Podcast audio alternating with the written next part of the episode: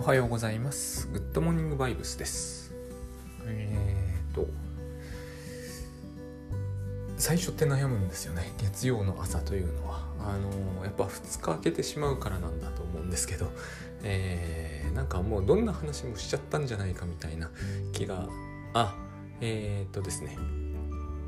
倉野慶三さんと YouTube でぶっちゃけ相談というのをやっています。で、えーと、これは、あのまあ、これ聞いている方はご存知の方が多いと思うんですけど、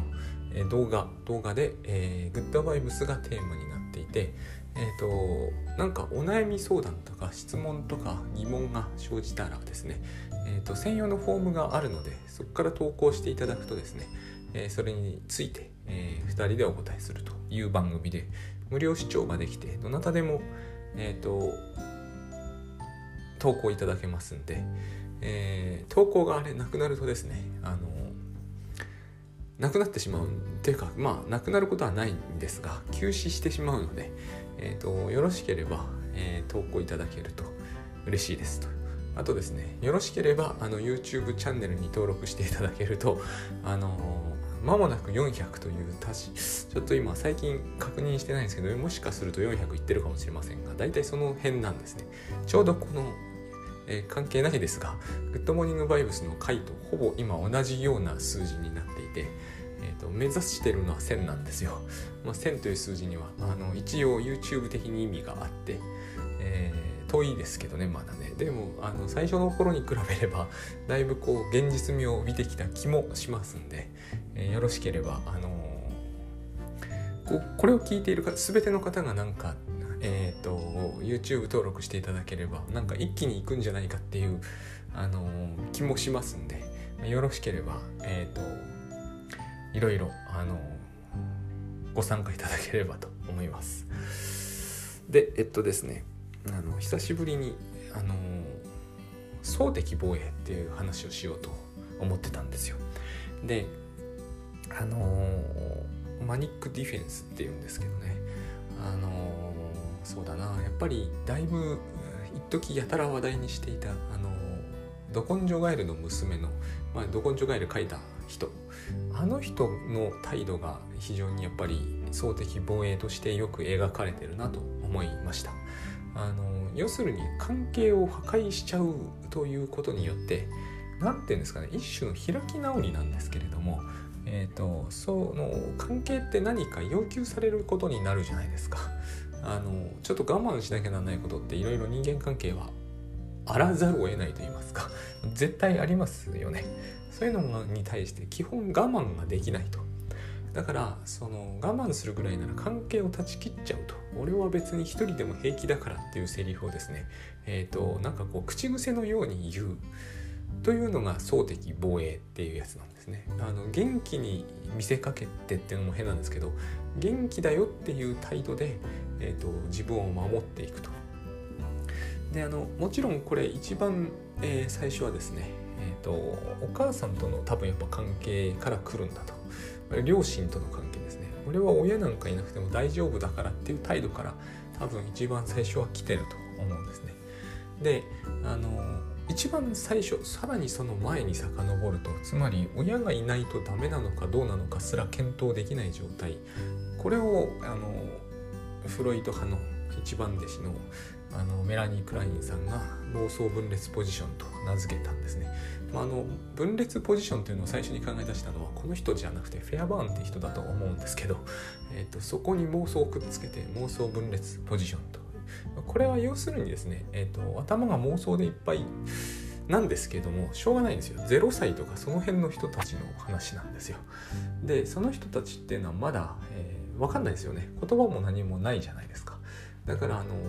えっ、と言ってみればあの妖怪屋敷みたいな感じなんですね。えっとこの妖怪屋敷の妖怪みたいなのを内的対象と、まあ、全部お母さんだと思うんですけどあの呼んだんですけどね。あの内的対象と。内的対象って私言葉はこの番組でも盛んに出したことがあるんですけど多分間違ったことを喋っていた可能性も結構あります。あのこの番組の言葉をですね、えーと特に精神分析に関する話を全部あの教科書的に受け止めないでください。あの難しいんで精神分析ってやっぱり。しかも、えー、とかつ私は専門家じゃないんであの本読みました人間なんでですね、えっと、ここれはそういうのの正しさみたいなものは保証できませんからそういうものなんだなぐらいに思っといてあのがっつり調べたくなったら、えっと、なんかこう用語辞典みたいなのを引いていただいた方が確実です。ただ別にその間違って知っていたからといってあの大問題になるかというとそういうもんでもないような気がするんですよ。なんでかっていうと精神分析って今あの正式科目的に扱われてないじゃないですか。あの高校までではフロイトの名前はもちろん習いますけどほぼ何もあの教科書に出てこない世界だと思うんですねで精神分析そこら辺でやってるかというと本当にわずかなんですよほとんどの人は一生縁がないぐらいな感じだと思うんで内的対象を間違って認識していたからといってあのこれといって困ったことは起こらないんじゃないかと思わなくもないです。あのという感じですね。これまあ言い訳みたいなもんですが、えっ、とで、えー、何が内的対象かっていうと、まあ、お母さんだと思うんです。僕はその認識はそう間違ってないと思うんですけれども、えー、お母さんという言葉もないのにお母さんを認識してるじゃないですか。0歳児なんてのは、えー、お母さんという言葉も知らないまま、え、お母さん体験だけがどんどんどんどん蓄積されると。人によってはね、えーと、すごいこう起伏の激しいお母さんなんていらっしゃるわけですよ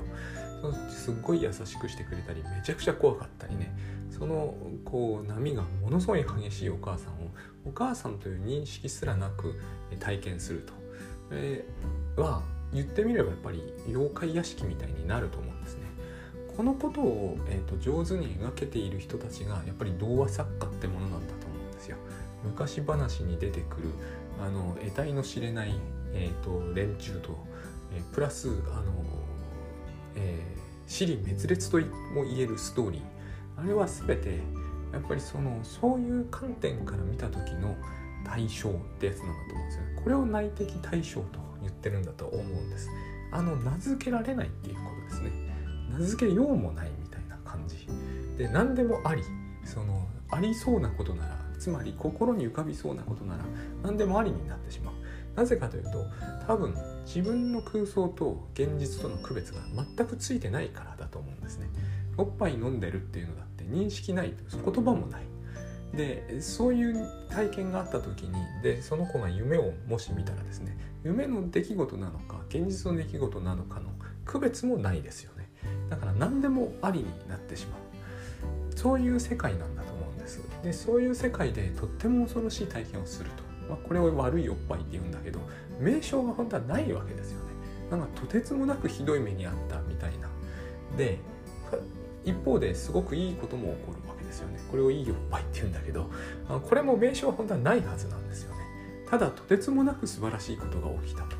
そういう夢を見てるんだか現実認識をして現実なのかも全く区別がつかないまま、えー、自分に食べ物を差し出してくれてる人がいるという認識もかなりあやふやなまま、えー、そういう対象を、え、認識していくというそういう世界に生きているとやっぱり人間生き物なんで一番問題になってくるのはいいか悪いかだと思うんですよ。これがその僕が思うに、えーと、グッドバイブスで言う、えーと、意味付けの原点みたいなもんだと思うんですけどまあこういうことを勝手に言っちゃってるんですけどねとにかくその内的対象っていうのがあって、まあ、すっごいいいこととすっごい悪いことがそこで起こるわけですよね。で、えーと、ここまで自分の精神年齢が戻ってきてしまったらですね私は完全に妄想分裂ポジション入ると思うんです。ちょっとあの他の人から見るとあの人ちょっと今あの精神的にやばいんじゃないかって感じがするんだと。あのいいおっぱいも悪いおっぱいもいいお母さんも悪いお母さんも2人いるわけじゃないんですよね。えっ、ー、と優しいおばあさんがいました鬼ババがに襲われましたみたいな話が昔話ではドーンと出てきますけどあれだと思うんですよ。あれは2社になってるけど幼児の心の中で多分2社になっちゃってるんだと思うんですよね。だからスプリッティングとかって言うんだと思うんですあの分けるっていうあの分離分裂させてしまう分裂ですよね。要するに。分裂ポジションの。あのどんどん分裂していくんですよ。それは、えー、私のお母さんだから良くなったり悪くなったりするわけじゃないですか。客観的に見ればですね。そういう視点は、えー、0歳児に取れっこないですけど、えー、私のお母さんだから、え私にとって良い私にとって悪いっていう出来事があの起こるわけですよね。えーと、他の人にとってはいいも悪いも別にどっちでもいいわけですからね。でそういうふうに認識できるようになるまではやっぱり1年2年は絶対必要だと思うんですよ。これをクラインはその分裂ポジションから抑うつポジションまあ抑うつポジションで変な名前で、えーと理由はあるんですけど歴史的ポジションというふうに今呼んだりもしてますよね。要するに時系列が発生時系列ってやっぱり私ってものがいなければ意味をなさないはずなんですよね本当は、私にとってどうであると。私にとってこうであると。それは、えーと、時間によって変化するので何が私にとって良い何が私にとって悪いそれは一貫性があるから同一なんですよね。何て言うのかな。お母さんは2人いると思ってたわけじゃないんでしょうけど1人だという認識ができない以上えーと、時間という概念がまだない赤ちゃんにとってはいいことがドーンと起きて悪いことがドーンと起きればそれは別々のものとしてまず認識されるしかないとそれが統合されていくというのは、えーと、時間っていうものがこの世にあるからだっていう概念が何らかの形で意識されないとどうにも統合のされようがないわけですよね。えー、登場するたびにその人別人になってしまうそういう病気はあるんですけどね実際に。でとにかく人というのはそういう妄想分裂ポジションをから始まるんですけれどもみんなずれ抑うつポジションという、まあ、歴史的ポジションというものも獲得していくと。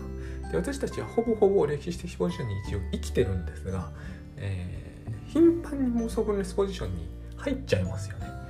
えー、特になんか何かが起こるとそういうことになりやすいと思うんです。普通の人が一番認識してるのは恋愛とかだと思うんですよね。あるいはこうその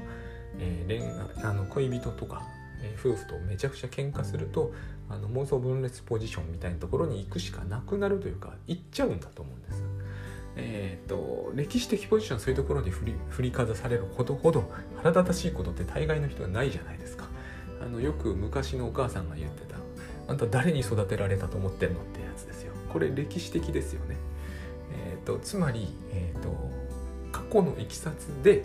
あんたは私に従うことになってんだから、えーと、黙って従えっていうことなんだけどこれは過去のいきさつってものを持ち出してるわけですねそこに。だけどもいやそんなの知ったこっちゃないって言うじゃないですか。これ妄想分裂ポジションですよね。えっ、ー、と要するにその時起こったことがいいか悪いかが全部であって、えー、そこに歴史的経緯とかを持ち込まなくて要するにこう好きなようにできるということですよね。あの要するに統合されてないということですよね。でこれあの関係を破壊する時に実はよく使うじゃないですか。問題なのはそのよ歴史的ポジション妄想分裂ポジションっていうのは入っちゃうものなんだけど意図的に使うとこれを総的防衛って言うんだと思うんですよ。えー、あの妄想分裂ポジションに私たち入っちゃうんですよね。ストーキングとかいう行為は完全にそれですね。あの歴史的経緯というものがあるわけじゃないですかそこには。あの例えばあのもう別れちゃったとか。歴史的経緯ですよね。しょうがないという。だけれどもそういう歴史的経緯は無視すると、えー、私とあなたは恋人なんだということにしちゃうと,、えーと、それは赤ちゃんが、えー、なんでおっぱいを吸えるんだろうとか考えずに吸うってのとよく似た状態にあって歴史的経緯とかは関係ないですよね。そんなことを関わあの意識する赤ちゃんはいないはずなんですよ。だから、えーと、すごくよくしてくれたお母さんでも気に入らないとガンガン泣いて、えーと、拒絶すると。拒絶するとどうなるかなどということは知ったこっちゃないわけですよ。そんなことはまだ分かんないから。で拒絶するということがどうなるかを知ってしまうと怖いですよね。もしかしてお母さんはえー、もう二度と、えー、自分のところにやってきてくれないかもしれない。これはお母さんが同一である一個しかないということが分かった時に初めて出てくる不安でだからあの抑うつポジション歴史的ポジションというのは、まあ、私たちみんなが持ってるつまり正気のポジションなんですけどみんな歴史的経緯持ってますよね、え、正気のポジションなんですがこの正気のポジションで一番怖いのは何かというと人の機嫌を損ねたり人が死んじゃったりその失う不安というやつなんですよ。これはよくあのグッドバイブスで、えーと、恐れと不安って言いますが何を失ったのかって話をよくしますがこの失う不安つまり、えー、自分にとって大事な対象やっぱり親なんですけどね、えー、分離不安とか、えー、喪失不安とか言います。でそれが、え重大な事態をもたらすと人は鬱になると。だからよくうつポジションと言うんですよね。で対象喪失不安がまああるわけなんですけれども普通の人には嫌ですよね。この不安があるというのは。でこの不安は、えー、全く認められない場合、えー、これをもう認めるということを、能力的に拒絶してしまうと、え1歳児0歳児に戻ると。完全に妄想分裂ポジションに入っていやもう別れてないからってことになっちゃうわけですよね。だから相手が拒絶するということは、えもう認定されないわけでそうなると非常にストーキング的な行動になるしこれはよくあることだと私は思うんですね普通の人でも。あの形式上はあの別れたということを一生懸命頭で納得しようとするんだけど心の方はついていけないという場合にはもう妄想分裂ポジションに入っていって、えーと、家まで行くとか後をつけるとか、えーと、そういうことをしていてもそんなに自分の中では違和感はないわけですよ。あの結局歴史的な経緯を意識するというのはそういう能力を発揮してるだけであってこの発揮を停止してしまえばですねえっ、ー、とどうしようもないからもうそうやるしかないわけですよね。普通に言ってしまうと,、えーと、別れたんだけどとかそういうのもなしにいやもうあの会い会いに来たからみたいなそういうノリになっちゃうと。これが多分妄想分裂ポジションというものなんだと思うんです。でえっ、ー、とそうじゃなくてですねあのこの抑うつ状態って辛いじゃないですか。えー、対象を失うというのは恐ろしいことなのでもう失わないことにしてしまうとかないしは、えーと、失っても大丈夫なことにしてしまう。この時に大事なのはですね、えー、相手の価値を下げるということが絶対に必要になってくるんですよ。あの総的防衛っていうのはもう相手の価値を極力切り下げる。だって、えー、失ったものの価値が高かったら恐ろしいじゃないですか。だから総的防衛にの時に必ず起こることはえーと、自分には〇〇があるっていう意識を強烈に持ち出してで相手はどうでもいいものだっていう意識をつまりこれ私にこれがあれば、えー、相手の存在必要ないと。一番端的に出てくるのがお金だと思いますね。あとは精神的な強さみたいなものを持ってくるわけですね。寂しくないもんねっていうやつですね。お金もあるし親はいらない。それをあの人間関係に適用するとこれでこう関係が破壊されても関係を失っても自分がやりたい放題やっても、えー、不安にはならないと。これでも後から不安になりますよって言ってるのも小野木さんで小野木さんの対処喪失っていうのはその後から出てくる不安によって精神が崩れていくという様子をいろんな事例を使って、えー、書いています、えー、結構あのすごいのはすごいなっていう感じがしますでただそのこの総的防衛っていうのもそこまでそのね、あの徹底的にひどいことをする夫みたいなのもいますが、えー、それよりも僕はですね割と頻繁に、あのぶつかるなと思うことがあって、えっと、それで思い出したんですけどねあの例えば営業している人ってこれに近いことを使うんですよね。あの一見不思議なんですけれども私も非常に不思議だったんですが営業活動っていうのを相手にガーッとされた時っていうのはすごくこう相手の総的防衛感っていうのが半端なくてあの何て言うんですかね話が通じないというのはこういうことだって感じなんですけど総的防衛のやってる人とは話しにくいんですよ。これをいつも僕はどういうことなんだろうこれって思ってたんですけどこのマニックディフェンスっていうのを知ってから非常に分かりやすくなる気がしたんですね。えっ、と営業する人って、えー、私が何かを買うっていうことに結論になってるじゃないですか。えーと、特権の契約であれば契約をするのがいいことだってことになってるじゃないですか最初から。だから、えー、プロセスである会話ってのは彼らにとって本来どうでもいいもののはずなんですよ。だから私が何を言おうとそれは、えーと、基本的に私は買わない方で結論つけてるじゃないですか。だから何を言おうと無視されてるわけですよね。えっとこれがすごくこう総的防衛感っていうのが出ていていやもう平気だもんねってことになっちゃってるんです。関係が成立実は、えーと、していない関係というものがあるわけですよねそこに、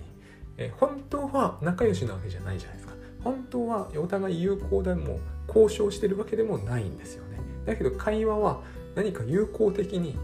元気よく行われていると。すごく想定そうっていう感じがああいう時にするんですよ。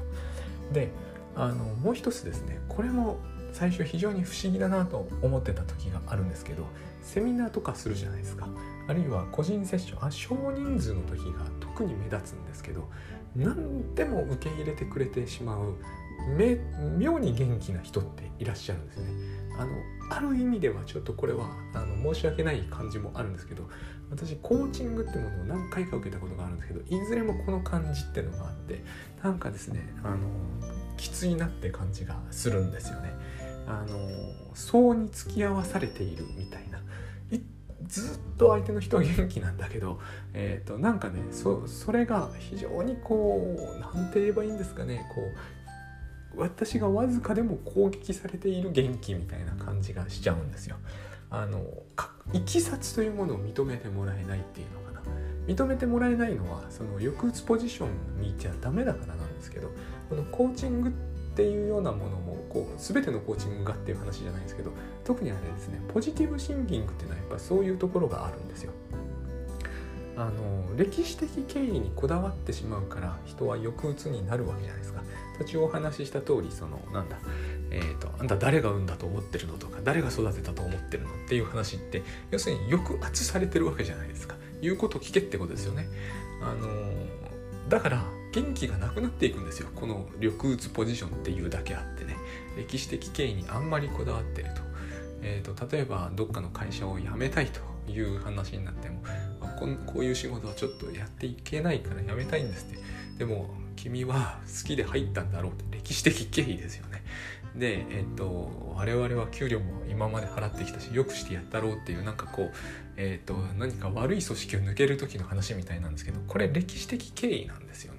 そうするとだんだんその人は抑うつ感が出てくるじゃないですか。あのここにいなきゃなんないと、えー、好きじゃないしややるのも嫌だけどここにいなきゃなんないと。これしなきゃなんないと。いうのが抑うつポジションのあの一つの苦しみなんですよね。でそこから抜け出る時「いや俺平気だもんね」って言えたらいいじゃないですか。これ総的防衛なんですよ。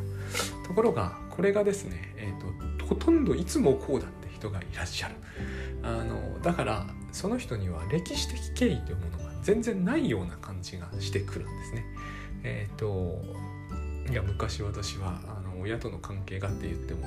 えーと、さらっと無視されるか、えーと、いやそれは昔のことですからって言ってさらっとこれからのことを考えましょうみたいな感じになってそうすると確かに元気になれるような気がするんですけど何かこうえっ、ー、とあのあれですよね。あの体に傷ついて血がダラダラ流れてんだけどなんか笑ってるみたいなそういう感じになってしまうわけです。でこれがですねあのセミナーとかセッションこっちがやる側であの一番割と厳しいあの受講のする方だなって思う時がこれが起こるんですよ。あのえっと、例えばこうその何ですかね、えー、何でも受け入れられてしまうんですよ。その割とこう未来志向で今までやってきましたみたいな感じで7つの習慣で、えー、ゴールから逆算してやっていくやり方がいいんですみたいな感じで話していて話していらっしゃって元気よくですね。割と元気なんですよそういう方って。でそれに対してこうタスクシュートではこうこうこうですって言うとあそれは素晴らしいですねっていう感じになって全然なんかですねこうこの人はこうこの話を本当に聞いたんだろうかみたいな感じがするぐらいコロッと平気で変わってしまって、えー、と元気いっぱいで帰っていくっていう感じなんですよねでも多分7つの習慣もタスクシュートもどっちもやってないみたいなそういうあののがあって非常にこう考えさせられたんですよね最初の頃。えーと、こういうそういう方と喋ってるとこう何を伝えても何を伝えてもこうなんなんていうのかなこう何にも伝わらないっていうことが毎度毎度繰り返される感じがするわけです。でこういう時にあ多分精神分析の人が言っているのはこういうことなんだろうなっていうこれはあの、えーと、ローゼンローゼンローゼンフェルドだったと思うな、っていう人がそのナルシシスム的組織っていう表現を使ってこの種の問題をあの提示したことがあるんですよね。カウンセリングの失敗する例をあの話面白くてカウンセリングが失敗する事例をどんどん集めるんですけど一つにこういう一つじゃないなこういうのが多いんですよね。その何を伝えてもあの伝わらない。極端にいくと,、えーとですね、サイコパスってよく今言われているような感じになっていって、えーと、騙されてしまうんですよカウンセラーの人も。あの一生懸命伝えて抱いても今みたいにこうちょっと軽薄な感じじゃなくて本当に真剣に聞いてるような感じになるんであの時には泣いたりしてですね本当にもう突き刺さりましたみたいな感じで全然嘘みたいなそういう人がいらっしゃるらしくてこれはもう完全に僕は病理だと思うんですけどそういうところからどういった問題が発生するかっていう話を書いていて非常にあのドラマチックと言ってもいいぐらいだなって思うんですよね。あのそのその話の中で出てくるのはそのもう本当に心から、えーと、精神分析みたいなものを受け入れてるような顔をしていてある女性がですね、えーと、裏で殺人を犯していたみたいな話なんですけれども要するに完全にカウンセラーは騙されちゃうんまあ嘘をつかれると。騙されるも何もないんであの嘘をつかれるっていうことなんだけれども。それに比べるとあのタスクシュートなんていうのは軽い話なんですけれどもただこののれんに腕押し感っていうのは出るわけですよね。要するに自分がやってることは全く相手に、えーと、心の深いところとかって表現しますが全くこう刺さっていないわけですから、えーと、逆にどんなものも刺さっちゃうんですよ。それが総的防衛っていうものをすごく感じさせるんです。やっぱり防衛されてるんですよね何かを刺さらないようにしてると。だからこうえっ、ー、と例えば何時という時間を決めてここを壁にしてそこまでのタスク頑張りましょうっていうはいそうしますみたいな感じでもう何でもすぐ受け入れてくれて何にもしてくれないっていう感じが続くわけですね。だんだんだんだんこっちのこう無気力感というものを、えーと、感じさせられるじゃないですか。えーと、僕はその抑うつポジションに、まあ、歴史的ポジションにいるから敬意があるわけじゃないですか。何度も言っているみたいな。でも何度言っても何度言っても、えーと、一切伝わらないっていう感じでだんだんだんだん僕が抑うつっぽくなるでしょう。少しは。それが嫌だってことになるとこの人にはとりあえず言っとけばいいやみたいになるじゃないですか。そうすると総的防衛がこう総的防衛の人に総的防衛で出るみたいな。これを投影同一視って言うんだと思うんですけれども。あるいは単に同一化って言ったりするんでしょうね。あの映るって感じがあるんですよ。こういう風になる時になんかこうこの方は何を考えているんだろうって思うんですけど感じるものとしては営業マンの相手にしている時の感じによく似てるなっていう営業の人っていうのもそうですよね。僕が何を言っても「うんはいその通りですよね」って言って、えー、と違うことを返してくるわけじゃないですか。ああいう感じってのがその総的防衛ってものをすごくこう、え、連想させるという感じがするんですで一番これある意味その日常のそこら中で割と使われてるかなって思うんですよね。これ一つの、えーと、対人交渉技術みたいにされてるケースも結構あると思うんですよ。例えばお母さんからお金を借りたいと思っている、えー、割とこうそうですね2030代まあいくつでもいいんですけどお母さんからお母さんお金持ってるからお母さんからお金借りたいと思ってるとうなんかけそんなに簡単に貸してくれないっていう時にこの総的防衛的技術を使う人多いと思うんです割と。あの貸してって言ってもだってあんたこの間貸したばっかりじゃないとかって言われるじゃないですか。うん、じゃあお母さんのことをもう二度と頼らないからとかって言うわけですよ。そういうことによって相手が、えーと、抑うつポジションにいたまんまだと罪悪感を覚えて貸しちゃうじゃないですか。こういうことをやって、えっ、ー、とですね、何て言うんですかね、関係はいつでも破壊できるっていうことを方々で匂わせることによって、えーと、自分のこう利益を得ると。でこれを繰り返していると,、えーと、すごくこう報酬がそれで得られるからマニックディフェンスをやりたいっていうのがすごくこう根強く出ると思うんですよね。そういうことをあのあのいくつかの感じで、えーと感じたっていう今日はそういう話ですね。この辺のことがその、えー、スプリッティングとか内的対象っていう話と、えー、多分絡んでるんだろうなと思ったわけです。